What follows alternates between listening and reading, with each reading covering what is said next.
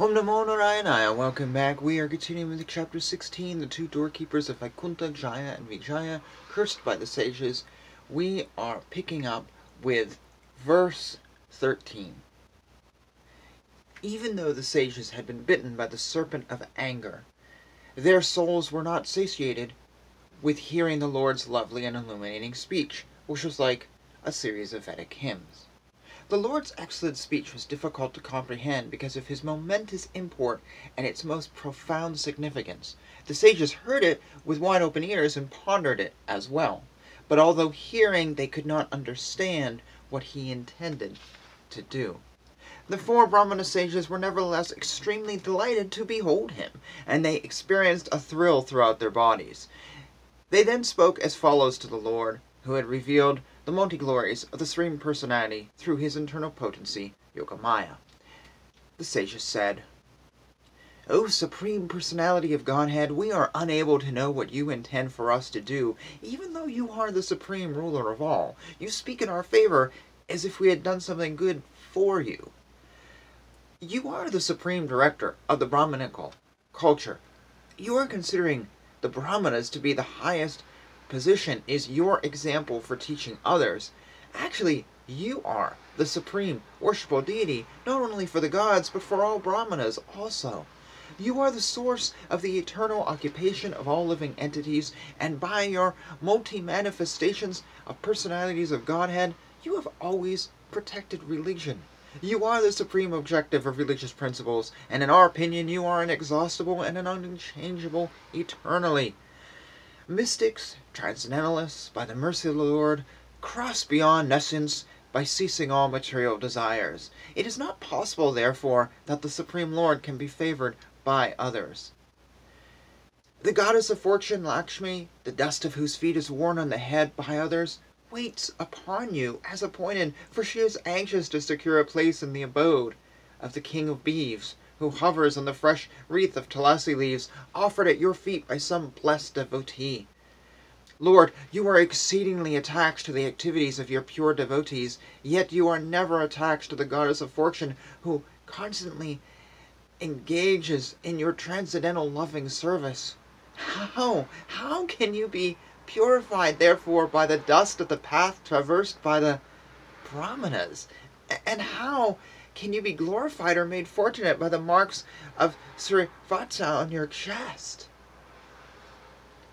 Lord, you are the personification of all religion. Therefore, you manifest yourself in three millenniums, and thus you protect this universe, which consists of animate and inanimate beings. By your grace, which is of pure goodness, and is the bestower of all blessings, Kindly drive away the elements of Rajas and Tamas for the sake of the demigods and twice born. You are the protector of the highest of the twice born. If you do not protect them by offering worship and mild words, then certainly the auspicious path of worship will be rejected by people in general who act on the strength and authority of your lordship. You never want the auspicious path to be destroyed, for you are the reservoir of all goodness, just to benefit people in general you destroy the evil element by your mighty potency. You are the proprietor of the three creations and the maintainer of the entire universe. Therefore, your potency is not reduced by your submissive behavior. Rather, by submission, you exhibit your transcendental pastimes. Lord, whatever punishment you wish to award to these two innocent persons, or also to us, we shall accept it without duplicity. We understand that we have cursed two faultless persons. The Lord replied, O Brahmanas, know that the punishment you inflicted on them was originally ordained by me, and therefore they will fall to a birth in a demonic family.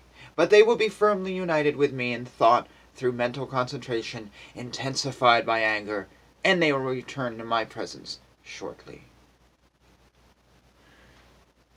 Lord Brahma said, continuing narration. After seeing the Lord of Vaikuntha, the Supreme Personality Godhead, and the self-illuminated Vaikuntha planet, the sages left that transcendental abode. The sages circumambulated the Supreme Lord, offered their obeisances, and returned, extremely delighted at learning of the divine opulences of the Vaishnava. Then the Lord said to his attendants Jaya and Vijaya, Depart this place, but fear not. All glories unto you. Though I am capable of nullifying the Brahmana's curse, I would not do so. On the contrary, it has my approval. This departure from Vaikuntha was foretold by Lakshmi.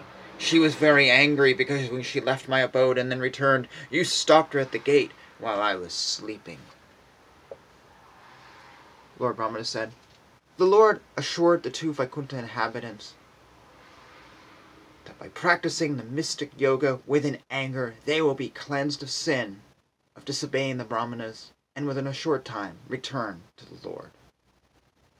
After thus speaking all this at the door of Vaikuntha, the Lord returned to his abode, where there are many celestial airplanes and all surpassing wealth and splendor.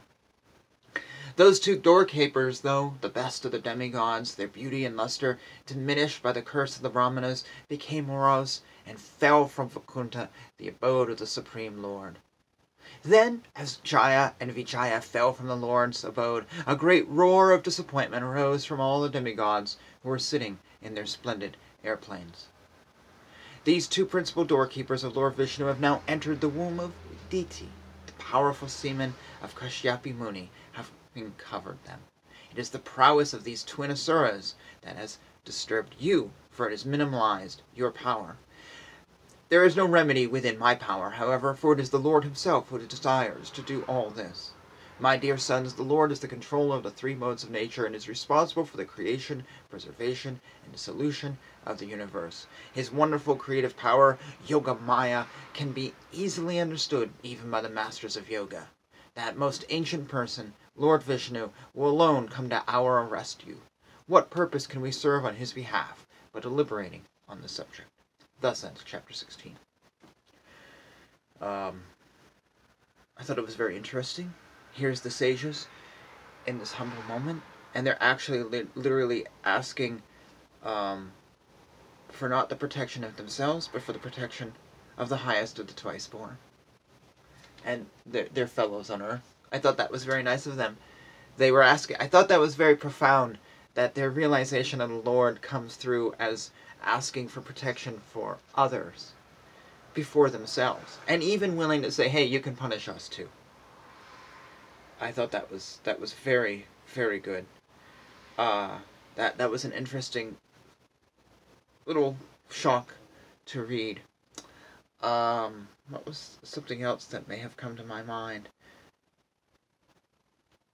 I i just this was very interesting it was a very interesting little story of the lord tying into the pregnancy by Diti, which we had already discovered um, in an earlier chapter, um, 14.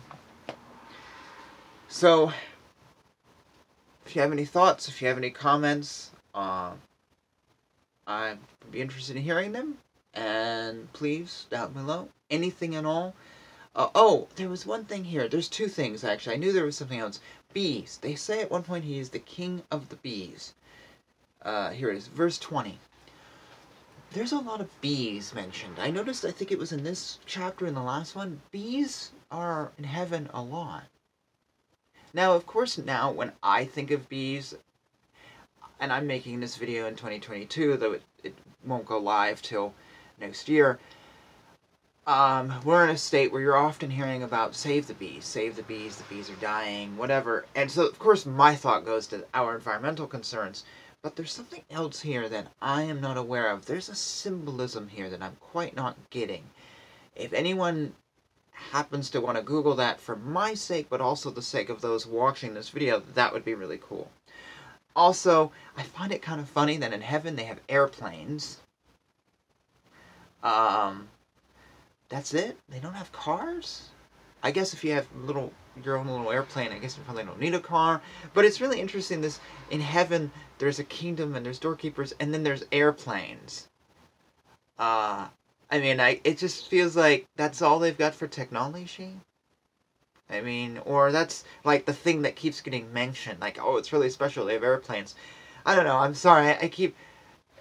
It just sounds like if I'm going to the World's Fair of you know 1890 or something, wherever the one that Swami Vivekananda spoke at, it's like in the future you have airplanes. It just feels a little yeah, weird to me that it's just an interpretation thing that feels it feels more human than it does godly. Uh, if you understand what I'm saying, it's sort of like heaven is being painted as H.G. Wells or Jules Verne would paint the future. It doesn't really feel like, oh, the future is, I, you know, it's like, it's kind of like what we, I don't know. It, it just feels very wobbly. And I've read a lot of Jules Verne. I've read H.G. Wells. I've read these old science book, science fiction books. I really like them.